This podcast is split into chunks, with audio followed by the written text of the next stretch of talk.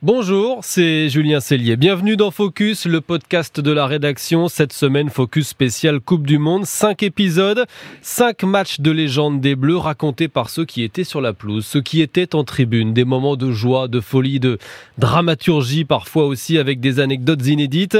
Sur les avant-matchs, les rencontres, les après-matchs. Troisième épisode aujourd'hui. France-Brésil, Saint-Denis, 12 juillet 1998, finale de la Coupe du Monde.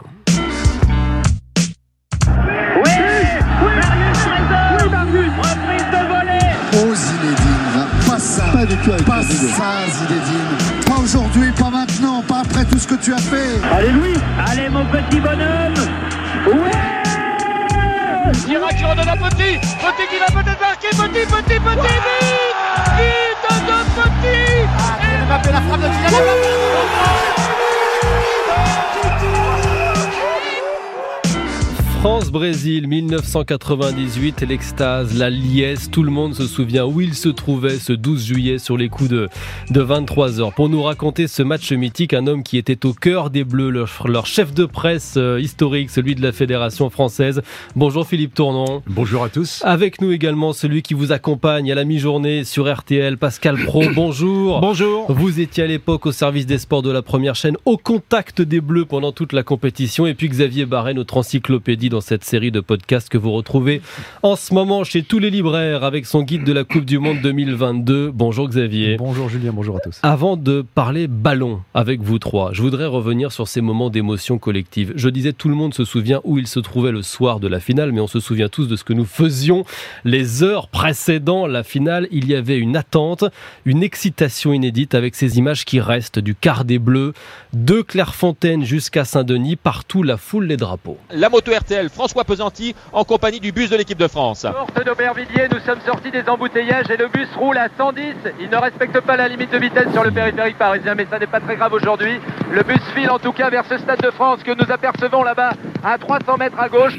Pascal Pro, vous étiez vous sur la moto de la première chaîne à côté de ce bus. C'était dingue, cette haie d'honneur. C'était dingue parce qu'il n'y avait pas les chaînes info à, l'époque et quand je pense au 12 juillet 98, je pense davantage à la sortie du quart de l'équipe de France. D'abord, euh, le quart quitte Clairefontaine et entre le château et la sortie euh, de Clairefontaine, il y a un kilomètre peut-être euh, où il n'y a personne parce que là, on est vraiment dans le camp retranché des Bleus. Et puis après, il sort et il est immédiatement, il y avait une des milliers de Français qui étaient là, des milliers de Français qu'on avait interrogés, euh, dont une personne m'avait dit j'ai pas ressorti euh, mon drapeau bleu blanc rouge depuis la libération. Je me souviens avoir fait cette interview, c'était absolument sidérant et c'était tellement émouvant. Les Français étaient tellement persuadés que l'équipe de France allait gagner ce soir-là que cette émotion-là que j'ai retrouvée vraiment nulle part, même dans le stade, je l'ai pas retrouvée après, de voir tous ces Français qui faisaient corps. Donc on quitte Clairefontaine, le bus il avance très très lentement parce qu'il faut être prudent, faut pas. il y a des gens qui peuvent être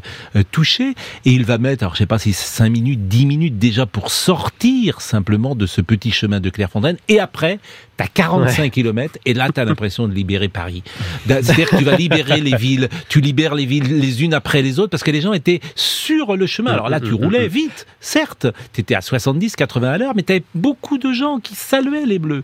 Et jusqu'au moment où le euh, retour retrouve le, périphérique, euh, t'as une atmosphère unique. Moi, j'ai jamais vu la France comme ça. Philippe Tournon, vous vous souvenez de ce trajet en bus? Est-ce que vous vous attendiez à ça en, en quittant Clairefontaine? Est-ce que les joueurs s'y attendaient? Est-ce que Aimé Jacquet s'y attendait? On l'avait bien senti depuis le, huitième de finale contre le Paraguay à Lens. On l'avait fait, c'est la première fois qu'on ne prenait ni le train ni l'avion pour aller à un match. On l'a fait en autocar. Et on avait commençait à sentir que effectivement le, les Français qui avaient longtemps été euh, sceptiques sur les chances de cette équipe de France et les capacités d'Aimé Jacquet de mener à bien cette, opération Coupe du Monde, là on avait senti qu'il se produisait dans le pays euh, quelque chose, qu'on avait rallié à notre cause les gens sur l'autoroute du retour entre Lens et Paris et, et Pascal a, a très bien évoqué ce c'est le sortie de, de Clairefontaine. Euh, on a mis 10 minutes pour faire les, les 500 premiers mètres. et les joueurs étaient émus. Il y avait des pancartes. Euh, il y en avait une que tout le monde a regardé, a signalé à son voisin. Faites-le pour Lolo. C'était Laurent Blanc Hmm. qui avait été expulsé Suspendu en, demi-finale. finale. Ouais. Et cette pancarte avait, avait beaucoup marqué les joueurs, les avait beaucoup émus. Et puis il y a autre chose qui, qui me revient en tête, c'est que devant ces milliers de personnes qui faisaient vraiment... un- un- le bus devait se frayer un passage à deux à l'heure pour éviter tout, tout incident, tout accident. Et mes Jacquet, j'étais au, au premier rang, Jacquet était derrière moi. Il me tape sur l'épaule, il regarde sa montre, il me dit Mais Philippe, on n'arrivera jamais à l'heure au match. je dis bah, Écoutez, mais c'est c'est peut-être pas très bien parti, mais de toute façon, ils ne pourront pas commencer sans nous. Et il y avait une prise de conscience à ce moment-là de la dimension populaire de, de l'événement, parce que c'était un cocon quand même, Clairefontaine, à l'époque. La pression s'arrêtait un petit peu au niveau des grilles, non? Oui, ben, comme euh, toutes les phases finales et de plus en plus, je dirais, au, au- au fil des années, il y a ce, euh, ce que Aimé Jacquet avait défini, l'expression a été reprise depuis par beaucoup, c'est créer une bulle. C'est-à-dire, c'était un endroit où on savait que rien ne viendrait nous perturber. C'est un langage où Aimé Jacquet avait ce qu'il appelle son langage interne. Hmm. Et dès qu'on sortait de cette bulle, on savait que les, les- les sources de dérapage, les sollicitations médiatiques, le- le- la fièvre des supporters, Hmm. Tout cela pouvait nous amener à nous échapper beaucoup de, de l'essentiel. Et là, il y avait ce qu'Aimé Jacquet appelait notre langage externe. Xavier Barret, un, un mot du parcours des Bleus dans ce mondial, parce que tout n'a pas été si simple. Qualification en prolongation, on le disait, en huitième face au Paraguay à Lens, les tirs au but en quart contre l'Italie, la Croatie renversée en demi. Sur le papier, nous n'étions pas forcément favoris ce, Non, pas du tout, ce même. 12 juillet-là. Pas du tout. euh, L'équipe de France se retrouvait en finale contre le Brésil, tenant du titre, qui gagnera d'ailleurs à nouveau la Coupe du Monde quatre ans plus tard. Et, donc, il y, avait, euh, il y avait, je me souviens avoir fait une enquête pour France Football avant le coup d'envoi de, de la compétition, et, et les Bleus, clairement, n'étaient pas cités parmi les favoris. Donc, la France n'était pas favorite, et les matchs de préparation avaient d'ailleurs valu de très nombreuses critiques à Aimé Jacquet, Mm. notamment de la part du journal L'équipe, euh, puisqu'il y avait euh, on au aura, sein- on aura l'occasion d'y revenir. au sein du même groupe de presse, nous, France Football, on soutenait la, la démarche d'Aimé Jacquet, alors que l'équipe le critiquait beaucoup plus. Alors ce Brésil-là, vous l'avez dit, qui va se venger en quelque sorte en gagnant le mondial 4 ans plus tard, il avait quand même une sacrée allure. Écoutez Thierry Henry, entretien euh, RTL les jours avant, avant cette finale. Ah, Le pays du football, le pays qui fait vibrer tout un monde. Donc c'est vrai que c'est des joueurs euh, d'exception, mais bon, il faut pas non plus euh, trop trop les voir comme euh, comme des, dieux. C'est vrai que c'est des des des joueurs c'est des joueurs exceptionnels, mais bon, c'est une équipe terrible, mais si tu les laisses jouer aussi, ils deviennent encore plus terribles. Donc, euh, mais nous aussi, on n'a pas à avoir peur d'eux parce que je pense aussi que eux aussi ont peur de nous. Donc, euh, Pascal Pro en face, c'est Ronaldo, Rivaldo, Bebeto, Roberto Carlos. C'est incroyable sur le papier. Oui, mais alors je sais, je me souviens pas avant le match. Est-ce que la France s'était euh, donnée euh, perdante face au Brésil? J'ai pas ce sentiment. J'ai Hmm. l'impression qu'on était vraiment porté, que euh, on avait le, sentiment que cette équipe de France était puissante, notamment sur le plan défensif. C'est-à-dire que tu avais sept joueurs à vocation défensive, c'est vrai, hein, avec un, un mur qui avait été construit par Aimé Jacquet, et que cette confiance a commencé à être diffusée après le match du Paraguay. Et que les Français ont eu ce sentiment, c'est pour ça qu'ils ont adhéré aussi. Ouais. Le match euh, contre l'Italie, la France s'arrête le quart de finale. La France s'arrête, c'était en fin d'après-midi. Ouais, Pareil, Ah je le match très bien, je- j'étais enfant et je refusais bien- de regarder les tirs au but. Bah, bien sûr, avec, euh, avec Lisa qui manque son tir au but, etc. Alors évidemment, quand tu revois ça après, c'est un tir au but, hein, si Lisa euh, manque ou pas, c'est Mhm. euh, aussi la, la barre transversale ou Baggio, etc. À quoi ça tient un, un- un match de football? Mais c'est vrai que la France, euh, pour nous, je me souviens, euh, dans notre cœur, elle était quand même très favorite malgré les noms Mhm. que vous avez cités. Vous, vous parlez d'un d'un élan. C'est vrai, quand on regarde les images d'avant-match de ce France-Brésil, tiens, il y a deux images de décontraction, je trouve, qui restent. Le bisou de blanc sur le crâne de Barthez et puis un Barthez hilar ensuite au sortir de la Marseillaise. Écoutez-le, tiens. Fabien Barthez a, à quelques heures, quelques jours seulement de la finale. C'est une finale qu'on a tous rêvé, toujours, euh, toujours à rêver quoi. France, France Brésil quoi. Même tout supporter, tout n'importe qui a de cette finale. Bon et on y est. Voilà, maintenant on va préparer ce match tranquillement, toujours dans la bonne humeur. Et bon, essayer de remporter ce match. Tranquillement, dans la bonne humeur, euh, Philippe Tournon. Ils étaient vraiment relax, les joueurs, avant la rencontre, ou, Barthez, c'était un ovni? Il y avait un peu les deux. Bar- Barthès, Barthès a toujours été un, un, un ovni. C'est quand même le seul joueur en 337 matchs avec l'équipe de France qui m'est demandé un- un- le matin du match, au cours de la promenade traditionnelle, euh, rappelez-moi, contre qui on joue ce soir déjà Voilà, c'est Fabien. Il était un garçon adorable. Dès qu'il était sur le terrain, c'était un lion. Mais en dehors de ça, il était, il planait, il planait souvent. Il était, il était adorable. Mais sinon, sinon la, la, la, la, finale, la finale elle-même était euh, bon. Aimé Jacquet avait compris très vite qu'un France-Brésil, il n'y a pas besoin de motiver les joueurs. il n'y a qu'à écouter les, les interviews. Voilà. Donc son souci, c'était de dire qu'est-ce qu'on peut faire pour ne pas les laisser s'endormir? Et c'est pour ça que le, matin du match, pour la première fois en, en, cinq, ans et demi de sélection, il fait marquer par Henri Émile sur le paperboard euh, près de la salle à manger, où il y avait le programme du lendemain, 11 heures, réunion terrain Michel Platini. C'est la première fois en cinq ans qu'il y avait un matin d'un match il y avait toujours la promenade à 11h à midi, mais le matin, il n'y avait aucun travail. Et les joueurs ont été piqués au vif. Ils disent, mais qu'est-ce qui se passe? Qu'est-ce qu'il va nous faire? Etc. Et en fait, c'était même pas un travail. C'était une petite Aimé Jacquet avait voulu surprendre, avait voulu éviter que jusqu'à 21h, mmh, mmh, une mmh, espèce de, de, de ronron pernicieux s'installe et ne, ne, vienne un peu euh, atténuer la montée d'adrénaline. Donc il avait trouvé ce subterfuge. Il n'y a pas eu de travail, il se réunissait par petits groupes. Il y avait Djorkaeff qui expliquait aux copains, il parlait de Ronaldo justement. Il lui a dit, euh, ah ben Ronaldo, tu le vois à l'entraînement, tu, tu le regardes, tu regardes la balle, il fait ci, il fait ça, tout d'un coup la balle tu la vois plus, puis il revient, tu, tu comprends rien, etc.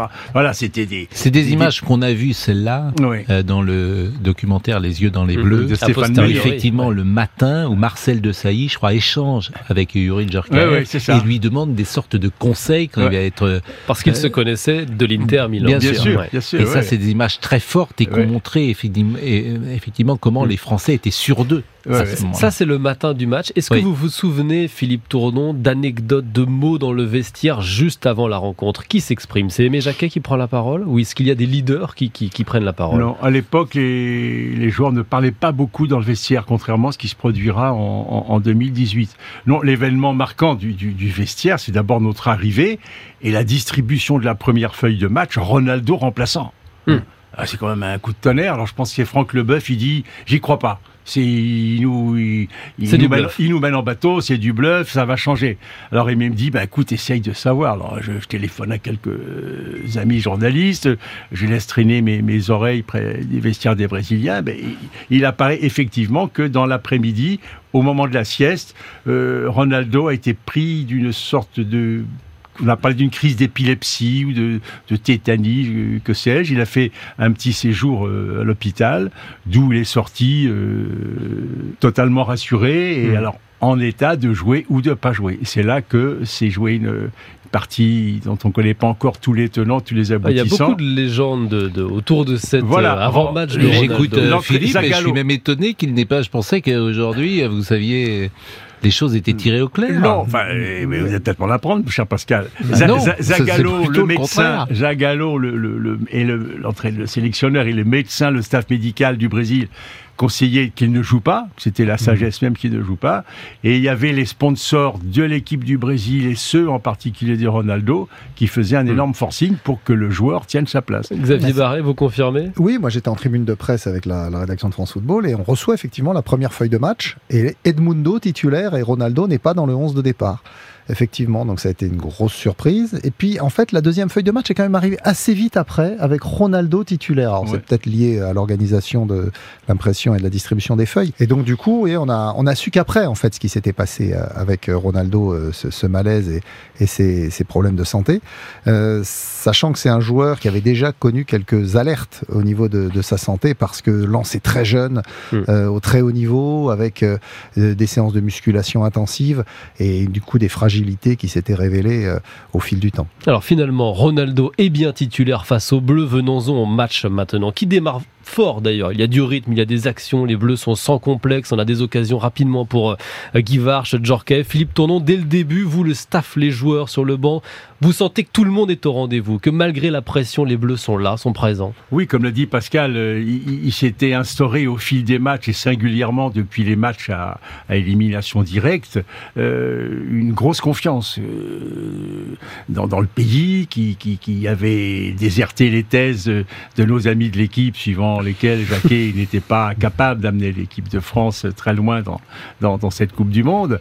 Et il n'y avait pas de, de, de, réelle inquiétude. Mm. Il y avait, comme on l'a souligné, une, une, force mentale dans, dans ce groupe. je ne sais pas s'ils avaient fait un serment au sens véritable du terme, mais ils, ils, étaient équipés, si j'ose dire, pour aller, pour aller au bout. Ça se sentait, ça se voyait. Et puis arrive cette 27e minute et ce corner. Ils n'ont pas été très heureux sur les corners jusqu'à maintenant. Est-ce qu'une tête et but But de la France But de la France sur ce corner de Petit et c'est Zidane Zidane qui propulse le ballon au fond des filets sur un corner donc de, de Manu Petit. Pascal, vous vous souvenez à ce moment-là du bruit, de l'émotion dans le, dans le stade, de l'explosion de joie? Ah, je, je, me souviens bien sûr, mais le grand paradoxe, si j'ose dire, c'est que Zidane n'avait pas fait un grand mondial.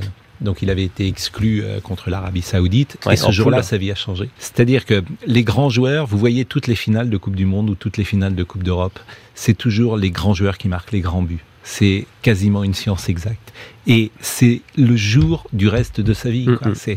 Il y aura un avant et un après de juillet 98 pour Zidane. Il marque deux buts. Vous vous rendez compte? euh, ce que c'est que marquer deux buts en finale de Coupe du Monde pour un joueur de football.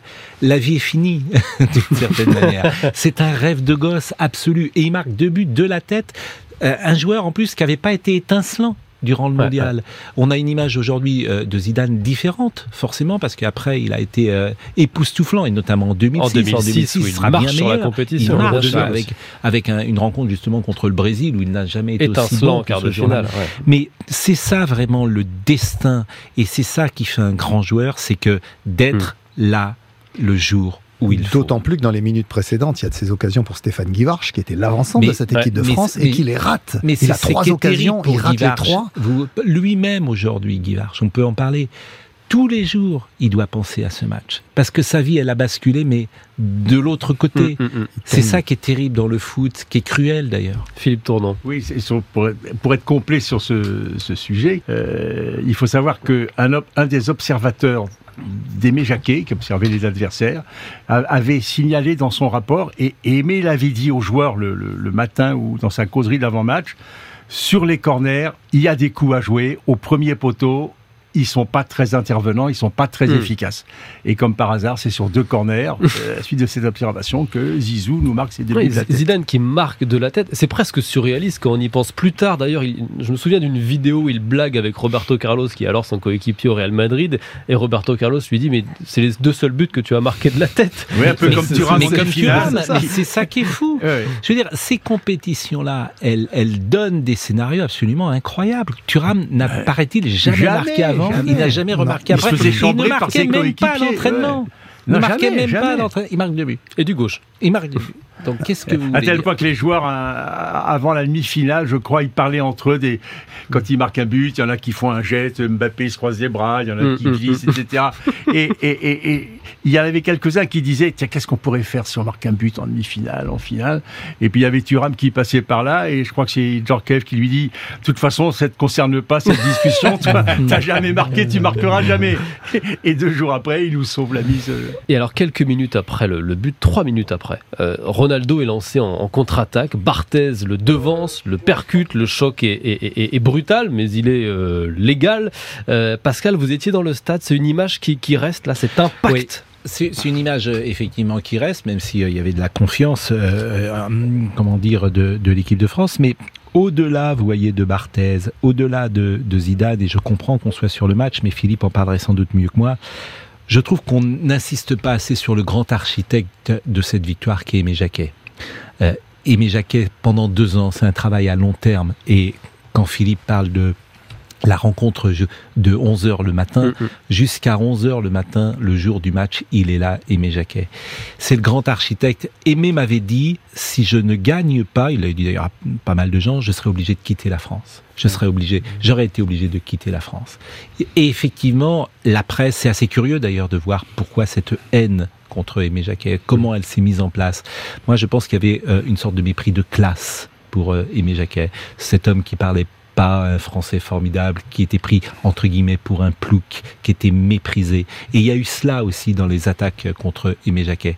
Et l'homme qu'il est, euh, pour l'avoir écouté chaque matin, l'homme intègre qu'il est, l'homme qui avait pensé l'équipe de France, l'homme qui avait réfléchi sur tout, qui était allé voir Cantona, qui était allé voir Ginola, et ça, c'est lui, à mon sens, hmm. qui a su fédérer toutes ces énergies, avec évidemment Deschamps, avec Zidane, avec euh, euh, Barthez, bien sûr, avec Laurent Blanc, mais je trouve que c'est lui vraiment, quand je pense à 98, je pense que sans Jacquet, on n'aurait pas mm. gagné la Coupe du Monde. Voilà au fond ce que, ce que je pense. C'est vrai, vrai qu'il a, il a su construire cette équipe, effectivement, euh, surtout au début, contre beaucoup de prises de position contraires. Et on évoquait euh, les, choix éditoriaux faits par euh, l'équipe par rapport à France Football où j'étais.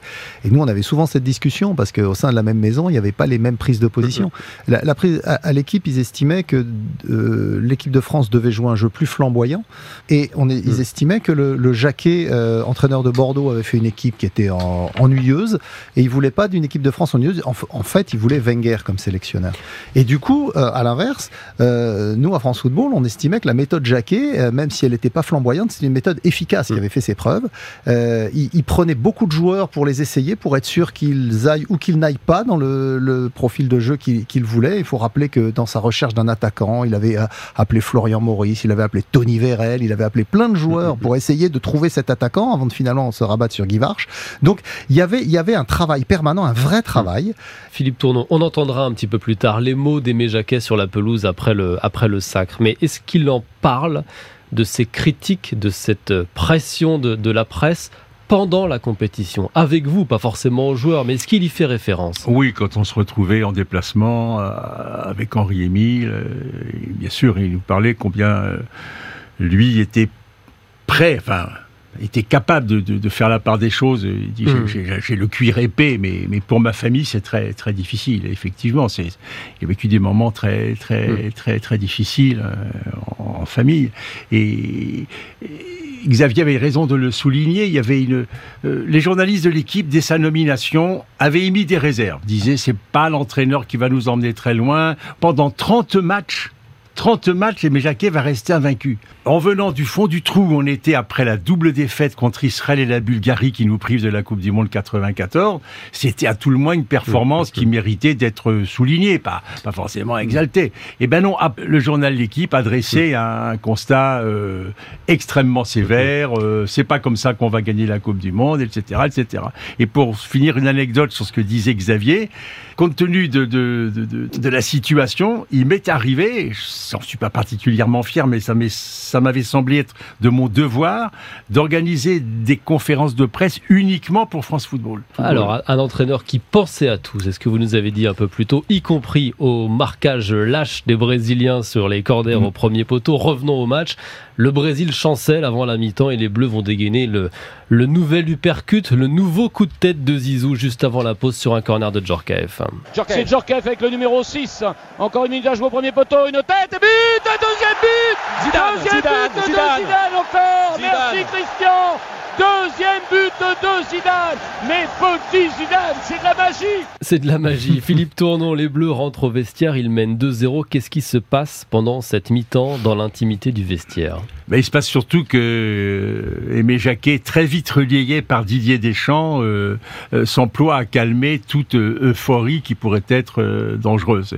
Le, le, credo que, que, Didier va répéter presque individuellement à, à, à chaque joueur, c'est de dire rien n'est fait, on part, on est 0-0. Mm-hmm. On n'a rien fait. On n'a pas d'avance, on n'a pas de matelas de sécurité, on n'a rien du tout. sinon, c'est une mi-temps assez, assez classique. Euh, euh, Zizou est, assis euh, à même le sol, à plat dos, sur une serviette. Il a les pieds sur le banc.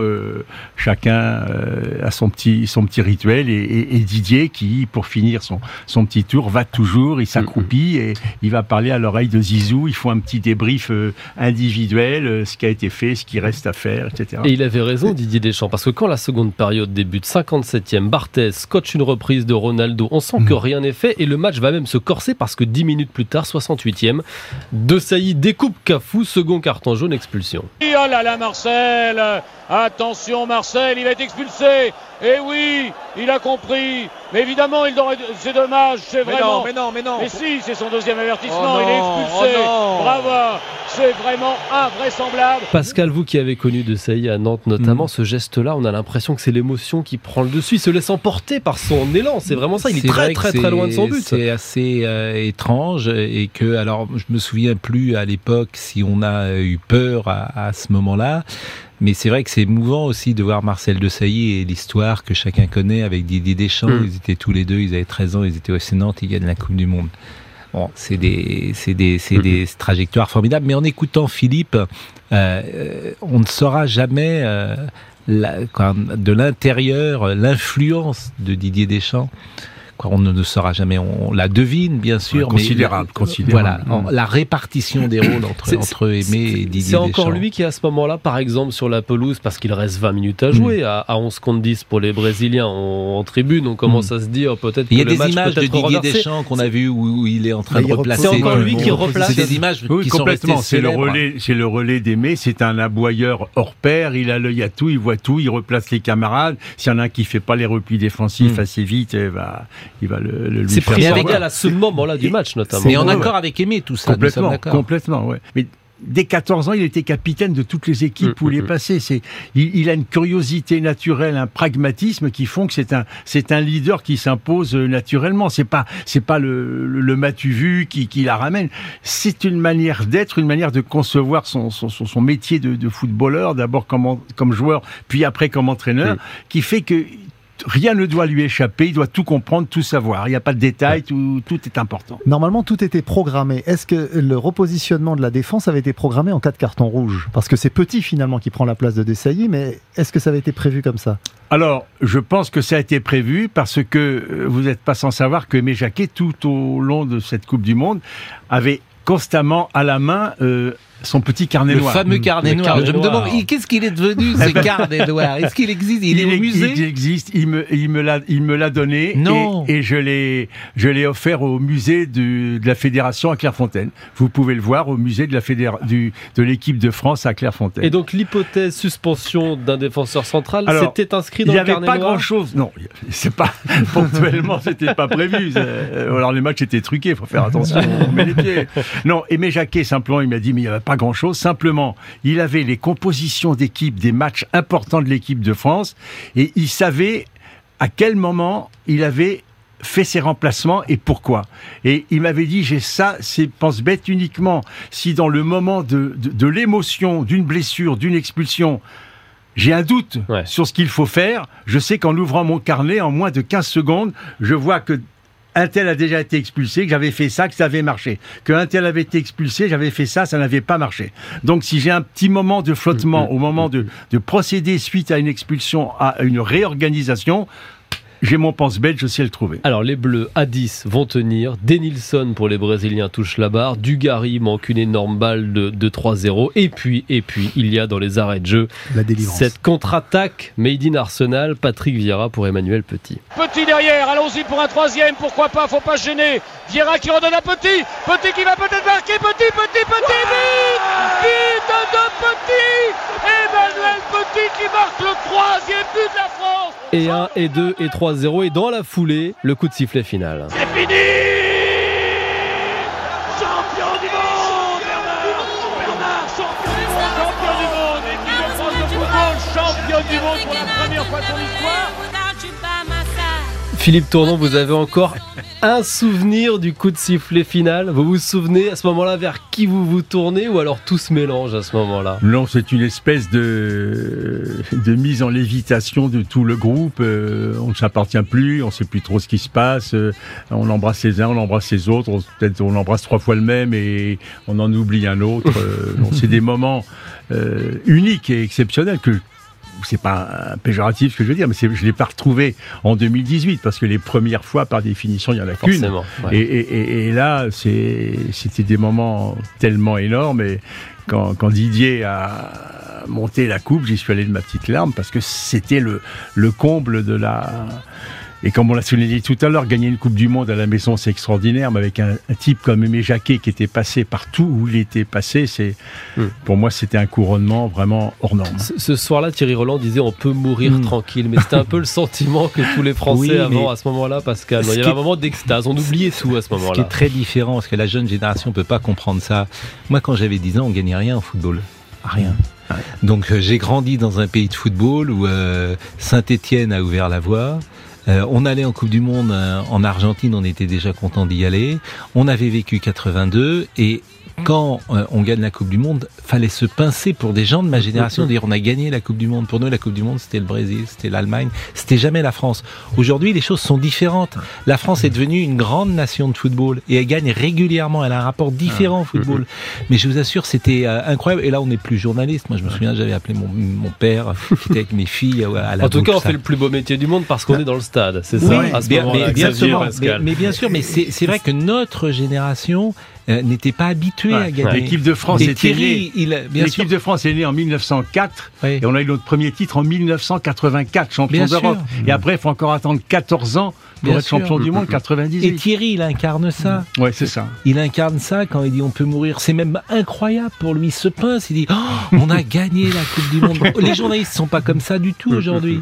Forcément, ils ont ah ouais. grandi dans une autre France. Nous, on était en tribune de presse, un certain nombre de jeunes journalistes de France Football autour de Gérard Ernaud, notre directeur de la rédaction.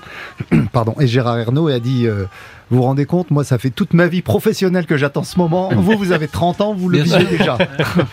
Alors, on, on, a beaucoup évoqué euh, Aimé Jacquet, cette euh, revanche quelque mm. part face aux critiques de, de, de, la presse, critiques très dures euh, avant la, la, la compétition. Écoutez-le, on se souvient de ces mots sur la pelouse. Nous avons apprécié cette finale parce qu'on en voulait la gagner. On voulait pas seulement être finaliste. Je crois que depuis deux ans, toute mon équipe a beaucoup travaillé et la récompense est arrivée, elle est justifiée et on l'a fait sur le terrain. Ce qui a été extraordinaire, c'est que au fur et à mesure que les matchs se jouaient, l'équipe de France était de mieux en mieux. Oui, parce qu'on avait pris un capital de confiance extraordinaire. On avait été trahi par des journaux tout au long de, de, des années. Et la France a enfin vu qu'elle avait une grande équipe de France, qu'elle avait des grands joueurs et qui défendaient le maillot français. Et aujourd'hui, vous n'avez pas envie de pardonner? Non, je ne pardonnerai jamais. Jamais je pardonnerai. Jamais je pardonnerai. C'est euh, fort. Hein. C'est l'interview historique de Philippe Pouy, mm. euh, qui était euh, évidemment à TF1 à l'époque. Philippe Tournon vient d'entendre sur la pelouse, le, le, le soir de, de, la finale, Aimé Jacquet dire je ne pardonnerai jamais. Mm. Vous êtes toujours en contact avec lui. Mm. Aujourd'hui, il se fait extrêmement rare, Aimé Jacquet. Mm il n'a pas pardonné. Non, il peut pas pardonner compte tenu d'événements jamais, dont il n'a jamais parlé, mais que dont, que, dont j'ai eu connaissance. Et l'amertume, la, la, la, rancœur sont énormes. Et j'avais espéré néanmoins qu'entre mon ancien journal et Aimé Jacquet, sinon de faire la paix, du moins de calmer le jeu. Et j'étais réussi, j'avais réussi à négocier avec Christophe Chenu, le nouveau directeur de l'équipe, un déjeuner tête à tête, mmh. hein, sans rien que nous, etc c'est le moment où Aimé Jacquet accorde une interview au Monde et en parlant de nouveau d'une presse malhonnête. Et là, la rédaction de l'équipe mmh. a enjoint à son directeur de poser plainte contre Aimé Jacquet pour diffamation ce que le journal L'équipe a fait. Le procès a eu lieu et a donné lieu à un jugement énorme que les juristes aujourd'hui euh, n'expliquent pas, ne justifient pas. Ils ont dit effectivement, euh, Monsieur Jacquet a eu des propos diffamatoires vis-à-vis -vis de la rédaction du journal L'équipe, mais compte tenu de tout ce que Monsieur Jacquet a dû endurer de la rédaction de l'équipe pendant des années, euh, il n'y aura pas de sanction. Ouais. Match nul, balle au centre. Juste pour terminer sur, ces, sur une note positive, sur cette liesse absolument folle après le, le coup de sifflet final le 12 juillet 98 au soir.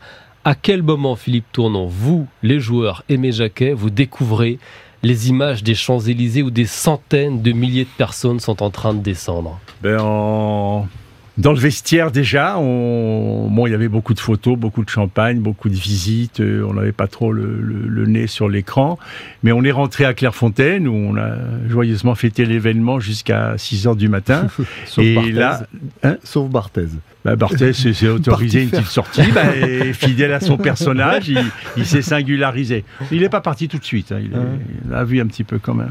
Et voilà, donc là, on a pris conscience, effectivement, on a vu euh, Zidane président projeté sur l'arc de triomphe, là, le, je ne sais pas si c'est Adidas qui avait réussi ce coup euh, incroyable de pouvoir projeter des, les photos des joueurs avec des slogans sur l'arc de triomphe. C'était quand même fantastique. Merci à tous les trois, Philippe Tournon, Xavier Barret, Pascal Pro, de nous avoir raconté votre France-Brésil, votre 12 juillet 1998. On se retrouve demain pour un nouvel épisode de Focus, le, le podcast de la rédaction spéciale Coupe du Monde cette semaine, 5 matchs de légende des Bleus. Demain, autre finale, autre épilogue, France-Italie, Coupe du Monde 2006.